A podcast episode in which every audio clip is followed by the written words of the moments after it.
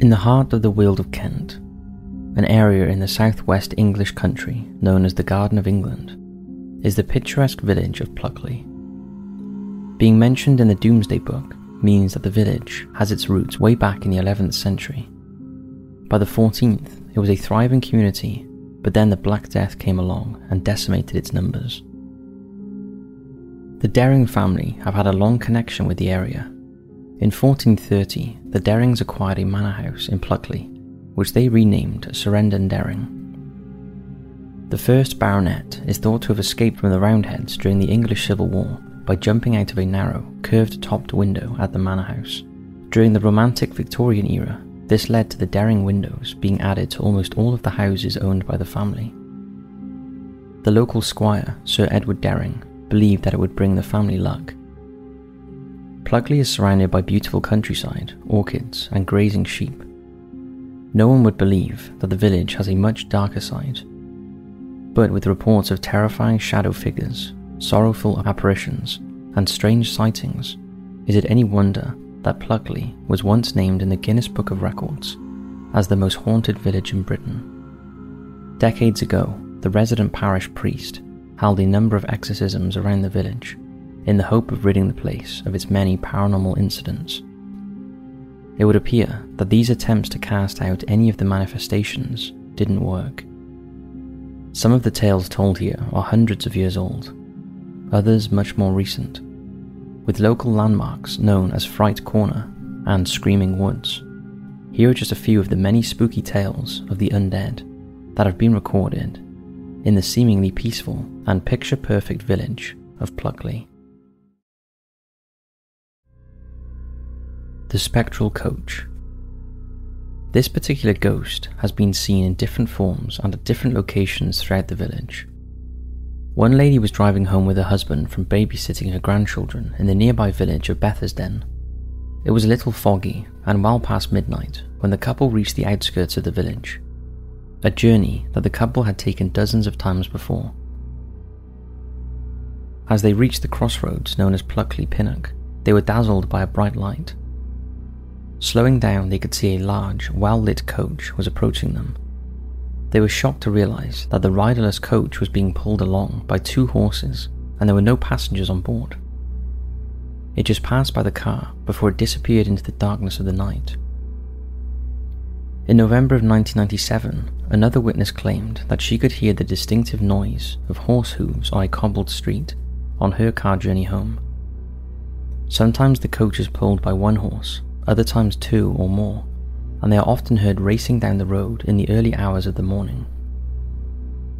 Pluckley, it turns out, was on a main coaching route, making it a perfect target for 18th century highwaymen, which leads us into our next supernatural tale from Haunted Pluckley. The Highwayman. According to local legend, a mob killing is often reenacted at Fright Corner, a crossroads in Pluckley, where a hollow oak tree once stood. The unknown highwayman would hide in the woodlands there and jump out at unsuspecting victims as they passed through the area. One night, the highwayman was seen causing trouble out on nearby Hothfield Common and was chased by soldiers on horseback. He rode through Pluckley to escape, and on seeing the tree, he hid himself inside. He hoped that his horse would gallop away, but instead it stayed near the oak tree and gave away his hiding spot. On seeing the horse, the soldiers found the criminal and a violent and bloody fight ensued, resulting in the highwayman being run through by a sword and pinned to the oak tree. In another telling, he was pinned to the tree and had his head cut off. Either way, he died at that very spot, which is now known as Fright Corner because of how often the spectral scene is replayed. Perhaps the highwayman is a candidate for the stone tape theory, an idea that a traumatic event can be flung out into the atmosphere as a form of energy, absorbed like a sort of recording into rocks and other items in the surroundings, and then replayed when certain conditions are just right. A fascinating sighting of the highwayman happened to villager Bob Godden. He had spent a pleasant evening out and then began the short walk home. After turning a corner, he came across the tall figure of a man wearing black riding boots and a dark cloak Bob watched as the figure walked slowly across the road in front of him before disappearing into the hedge on the opposite side. Alarmed by his experience, Bob ran the rest of the way home to his wife. Once there, a terrified Bob told her the story, claiming that he was certain that he'd just seen the ghost of the highwayman. Elvey Farm. Numerous spirits are said to reside here, one being the ghost of a Victorian tenant who shot himself in the 1850s after his wife left him. In the 1970s, the owners saw the phantom of a young man in their bedroom many times. The 15th century farmhouse has three Dering windows and is now run as a boutique bed and breakfast. Apparently, the barn is said to be a very scary place to visit. If we were to visit Pluckley, this is the place we'd stay. The Monk and the Lady. Greystones is a large house built by the Derings in 1863. Before 1924, it was called Rectory Cottage. A reclusive cleric is said to haunt the grounds of the house where he once lived. Known locally as the Monk, he was seen in 1989 by an American journalist who glimpsed a brown robed figure at the back of the house. Rose Court is supposed to have been built by a member of the Dering family to house his mistress. It is thought to date back to Tudor times, although it's not known if there was a building on the site at that time. Like many houses in the area, Rose Court has three Dering windows. There is a connection between the female spirit that haunts this house and the monk of Greystones. The two fell in love and would snatch brief moments together along the little village lanes.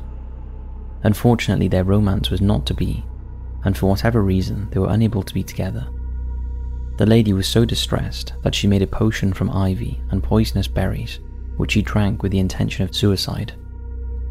The monk is said to have died from a broken heart after her passing, and the lady died whilst looking out across the fields towards Greystones to her beloved monk.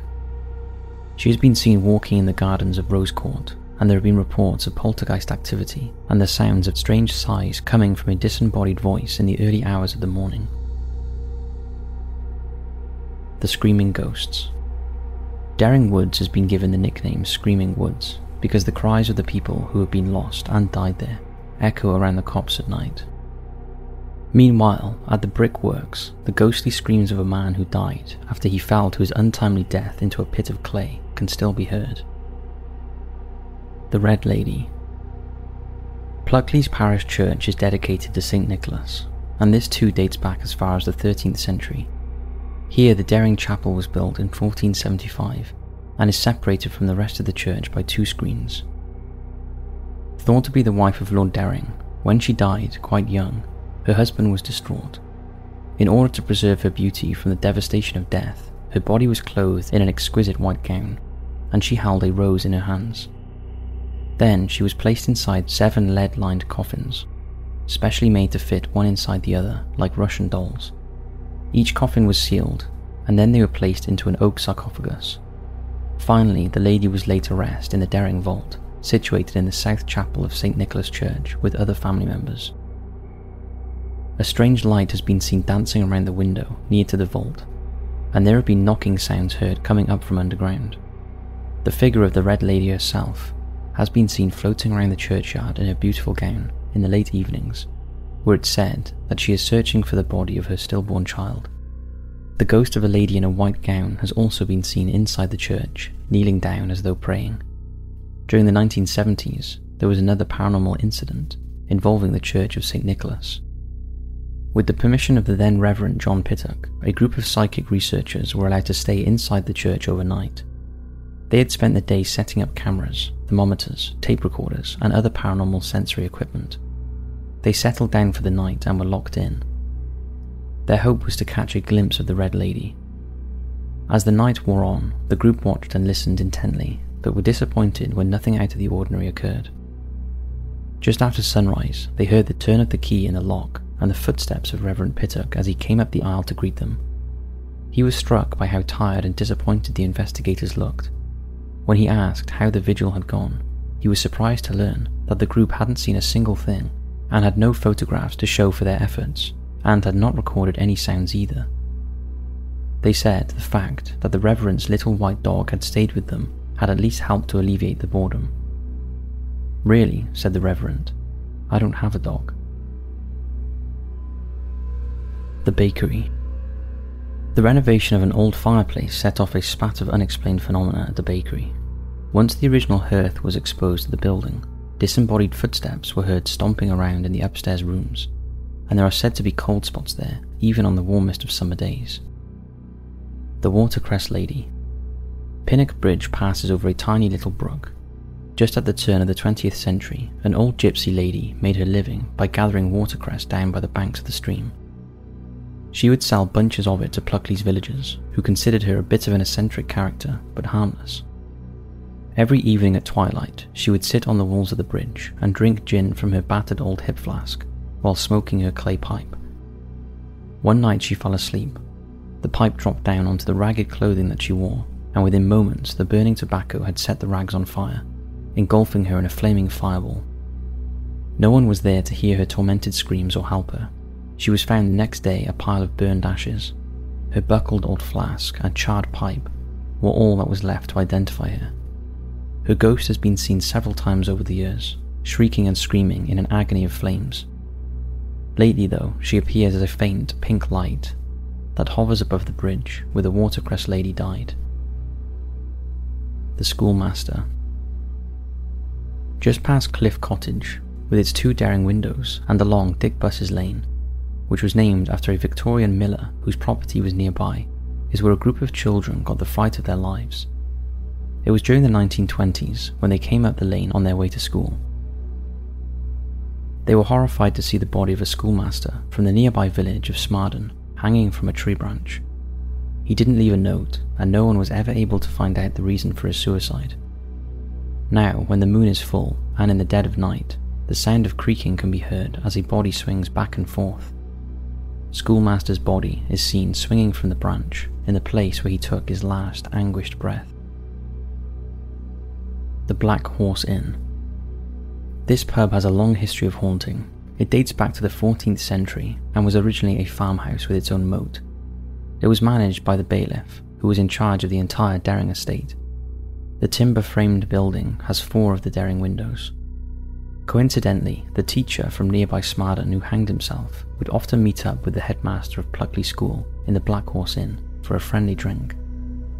Most of the landlords and their families who have resided here have had some form of interaction with the spooky inhabitants. When Laura Gambling arrived in 1997, the resident poltergeist introduced itself to her almost immediately. Unbeknownst to Laura, the poltergeist had wreaked havoc for previous landlords by damaging heavy wooden furniture and regularly hiding objects. Laura was enjoying a well earned break on her first Sunday at the pub. It was just before the busy lunchtime rush, and she was sitting at the bar having a cup of tea when she noticed a glass on the shelf above the bar begin to shake. It then slid all the way along the shelf before stopping just at the edge. The entity would remove cutlery from the dresser and rearrange it on the top. Her dogs would become visibly upset when they reached a certain spot in the kitchen and stop there to bark at some unseen force. The dogs would also completely refuse to enter one of the upstairs rooms, in November of the year 2000, two friends who were interested in the paranormal happenings around Pluckley decided to travel to the area and spend a day there. They walked around the village for most of the day, taking in the sights and enjoying the atmosphere. After deciding that they were done for the day, they returned to their car, ready to make the journey home. The car was facing the Black Horse Inn, and as they were about to drive away, they looked up to see the curtain in the top window of the pub begin to move. Curious, they waited to see what might be causing the movement. After a while, they were shocked to see the distinct figure of a young man holding onto the now open window. The boy looked extremely pale, had a dead look in his eyes, and wore an old fashioned checkered blazer. There were plenty of people milling about the car park, but no one else seemed to be aware of the ghostly figure. The spirit stared directly at the pair in the car, and his gaze never wavered, even as they drove away the Blacksmith's Arms. This pub was originally a forge dating back to the 16th century. It has had many name changes over the years, and was also used as a tea rooms for a time. A maid has been seen several times standing by the fireplace and dressed in Tudor clothing. She seems to be bent over and turning an unseen spit. Customers have often mistaken her for a real member of staff in some sort of costume. A Cavalier soldier has also been seen wandering around in the rooms upstairs. Those family members who have lived in the pub and have met the ghostly soldier, claim he is very friendly and never causes any distress. When the building was taken over by Gloria Atkins, she decided to turn it into a tea rooms. Gloria was invited to a viewing of the property before she made the final decision to buy, although the pub had been closed for quite a while and a lot of work needed doing for the conversion. Gloria decided to take the building despite the unnerving atmosphere. A date was set for the opening, and Gloria moved in with her family and her assistant, Lynn Patterson. No one was aware of any of the paranormal tales that were connected to the former pub. On one occasion, Gloria was sitting at the kitchen table with Lynn. Gloria's daughter, Estella, had taken her baby out for a walk, but she had forgotten to turn off the baby monitor in the nursery. As Gloria and Lynn were chatting, they heard a loud banging noise coming from upstairs through the monitor, followed by the noise of heavy footsteps. Thinking that someone had broken into the property, both of them cautiously made their way upstairs to the baby's room, but there was no one there. On another occasion, Estella was fast asleep in bed one night when she woke up for some unknown reason. Startled, she sat up in bed and was horrified to see the dark, shadowy figure of a young boy. He was aged about eight years old, and he stood at the bottom of the bed for a short time before his presence faded away into the darkness. Like the dogs at the blacksmith's arms, Gloria's dog reacted badly to the pub ghosts. It refused to go upstairs at all and would stand in the same corner spot of the kitchen, constantly barking at something that was invisible to everyone else. When the dog was carried upstairs by Gloria, would often cower and growl persistently when there was nothing there. Another pub in the village, called the Dering Arms, is said to be haunted. Some say they have seen ghost like figures in the bar. One witness saw an old lady wearing Victorian clothing.